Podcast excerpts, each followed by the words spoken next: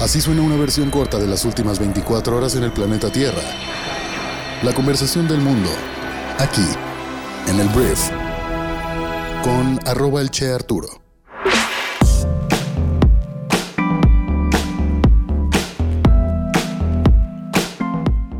Hola, muy buenos días, bienvenidas y bienvenidos a esto que es el brief para este jueves 6 de enero.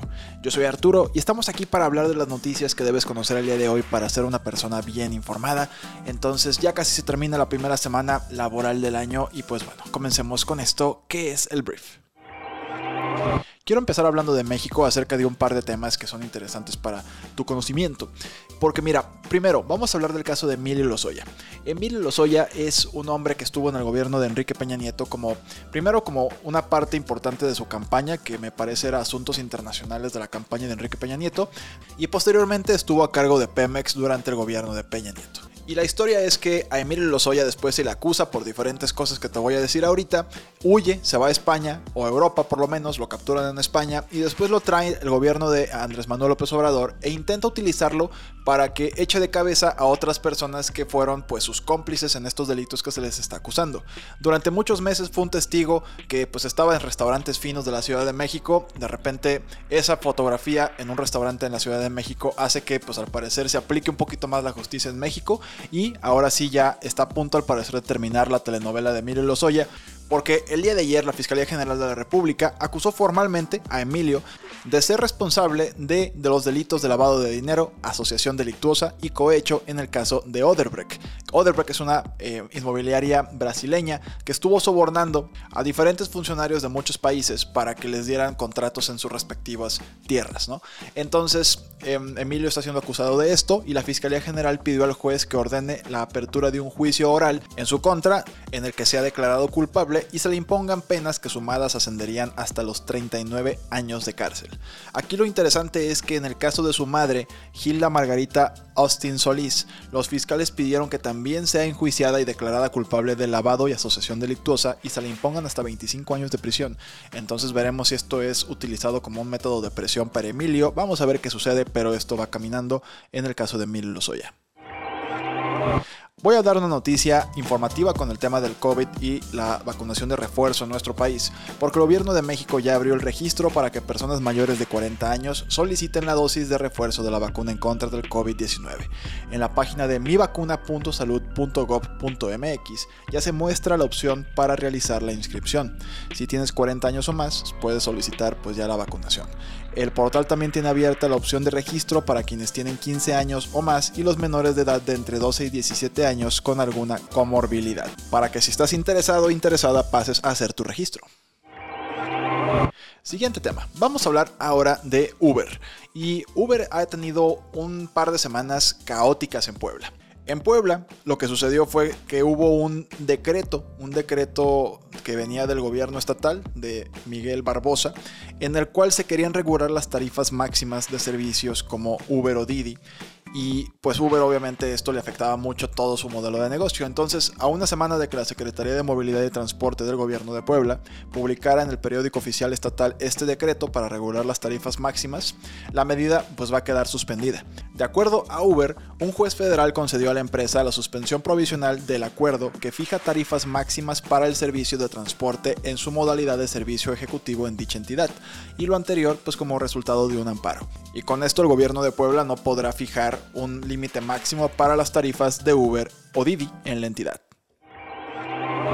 Siguiente tema, vámonos a hablar ya de temas internacionales y voy a hablar de Joe Biden. Joe Biden, presidente de Estados Unidos, ayer pues se dio a conocer que el día de hoy habrá un anuncio interesante, porque el presidente al parecer va a arremeter directamente en contra del el expresidente más naranja del mundo, el señor Donald Trump o Donaldo como le decimos aquí en el brief. Entonces va a culpar Joe Biden a Donaldo de una responsabilidad singular por el caos del 6 de enero del año 2021 cuando sus partidarios pues irrumpieron en el Congreso, lo que derivó, además de una humillación brutal por parte del mundo hacia Estados Unidos por lo que ocurrió, también derivó en muertes, personas que estaban ahí en este, en este evento. ¿no? Entonces, eh, además el gobierno estadounidense tiene la intención de perseguir a los participantes en el asalto al Capitolio, independientemente de su estatus, afirmó este miércoles secretario de Justicia Mary Garland. La decisión de Biden de usar el discurso con motivo del aniversario de la invasión al Capitolio para culpar directamente a Trump y sus aliados republicanos por su papel en ese ataque, pues marca una fuerte escalada en la estrategia del mandatario respecto a los disturbios, como que habían dejado que la justicia caminara, caminara, caminara, Joe Biden no se metía mucho y durante el primer año de su gobierno, pues Biden optó por ignorar a Donaldo, quien aún se niega a reconocer su derrota en las elecciones presidenciales del año 2020 y de hecho continuó difundiendo teorías de la conspiración entre sus millones de seguidores diciendo que él es el verdadero ganador pese a haber perdido por más de 7 millones de votos. Entonces, Donaldo pues obviamente tiene mucha fuerza en estos momentos. Joe Biden ha ido en decremento porque ha tenido una administración muy gris, muy muy gris. Entonces, pues esto, además de que tal vez sea lo que merezca Donaldo por lo que hizo, en el 6 de eh, enero pasado del año 2020.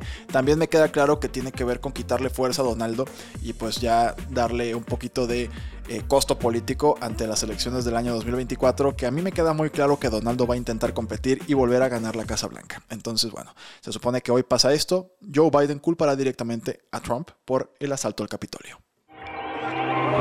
Hablemos de Italia, porque mira, el país europeo ayer anunció que va a ser obligatoria que las personas de 50 años o más se vacunen en contra del COVID-19 mientras el país pues se esfuerza por aliviar la presión sobre los hospitales y reducir las muertes en medio de un aumento dramático de las infecciones. Esta medida se encuentra entre los mandatos de vacunas más estrictos de Europa y entra en vigor inmediato, ya esto ya es oficial, ya está sucediendo. Y hoy voy a hablar un poco también de esta libertad que mucha gente se toma de no vacunarse contra el sí vacunarse. En Italia por lo pronto si tienes más de 50 años hay que vacunarse.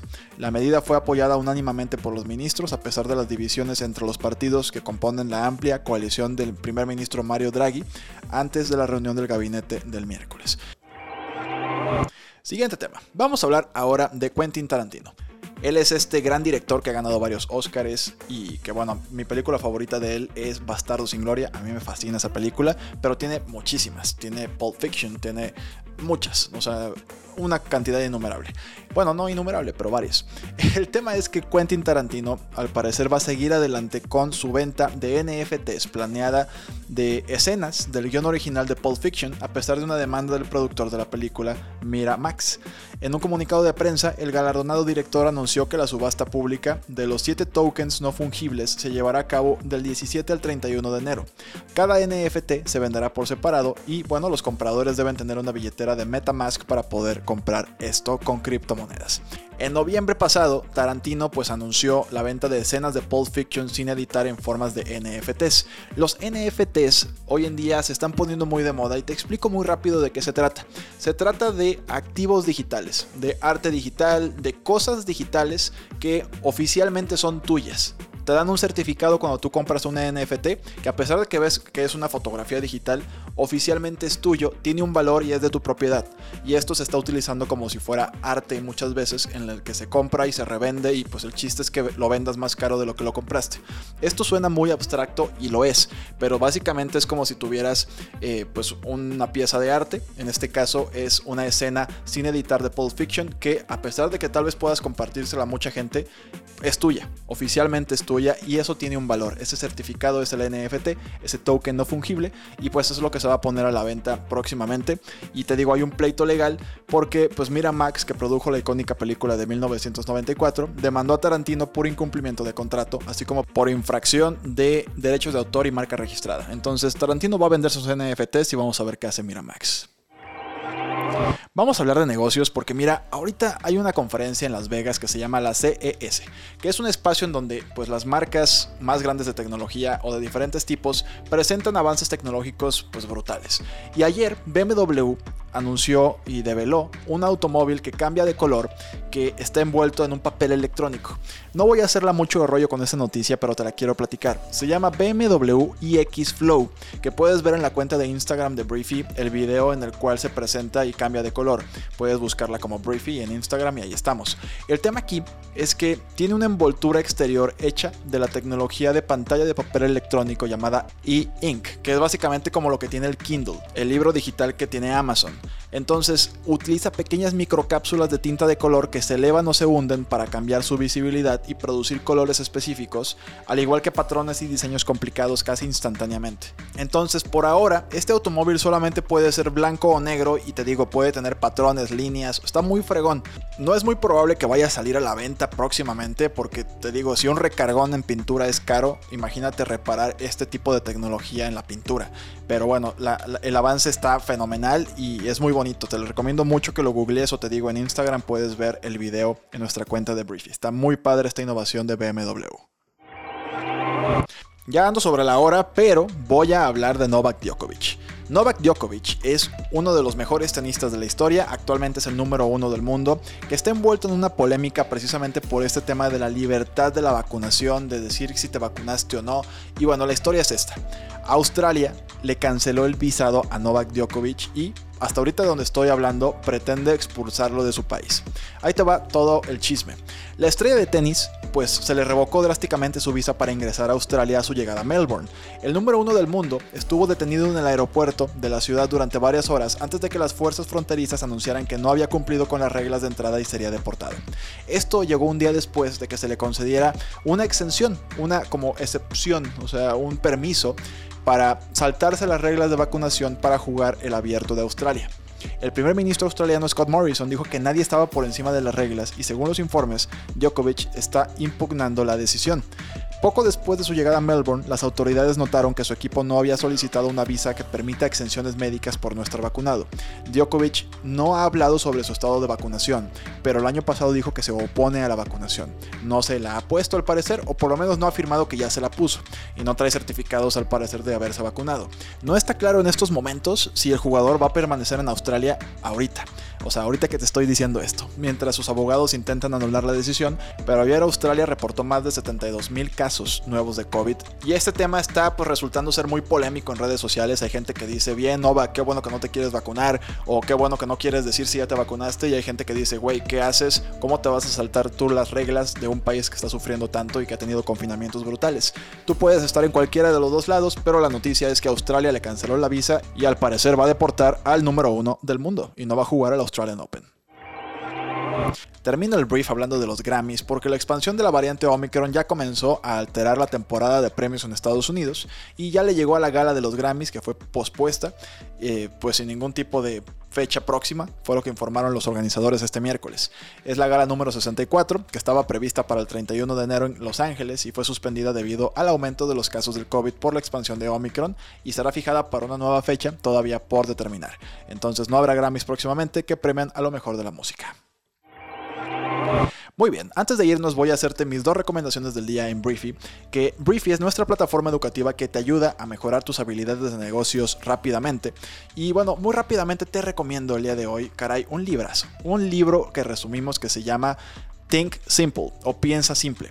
Think Simple te muestra cómo la simplicidad es la clave para los negocios exitosos. Y este hombre que lo escribió, Ken Siegel, trabajó mucho tiempo en Apple y te enseña cómo combatir la complejidad y centrarse en lo que realmente importa en una organización ganadora. Te da muchos ejemplos de Hyundai, de Whole Foods, de Apple obviamente. Te lo recomiendo muchísimo. Y en segundo lugar te recomiendo un artículo que se llama Tu equipo de ventas está batallando para vender soluciones. Este artículo te da cómo tienes que generar un proceso de ventas consultivo para poder rifarte en este mundo y cómo la generación de valor de tu producto o servicio tiene que ser desde el proceso de prospección de ventas. Es un artículo bien interesante que escribió el señorón Scott Edinger y bueno, para tener acceso a Briefy solamente descarga nuestra aplicación móvil, crea tu usuario y tu contraseña y revisa tu correo electrónico porque te vamos a mandar un email para que ya puedas acceder a tu cuenta. Entonces, esto va a ser 30 días totalmente gratis, entonces espero que te sirva muchísimo. Por último, no me queda más que agradecerte que hayas estado aquí. Hoy fue un brief un poquito más largo, una disculpa por eso, pero bueno, nos escuchamos el día de mañana, ya viernes, en la siguiente edición de esto que es el brief. Yo soy Arturo. Adiós.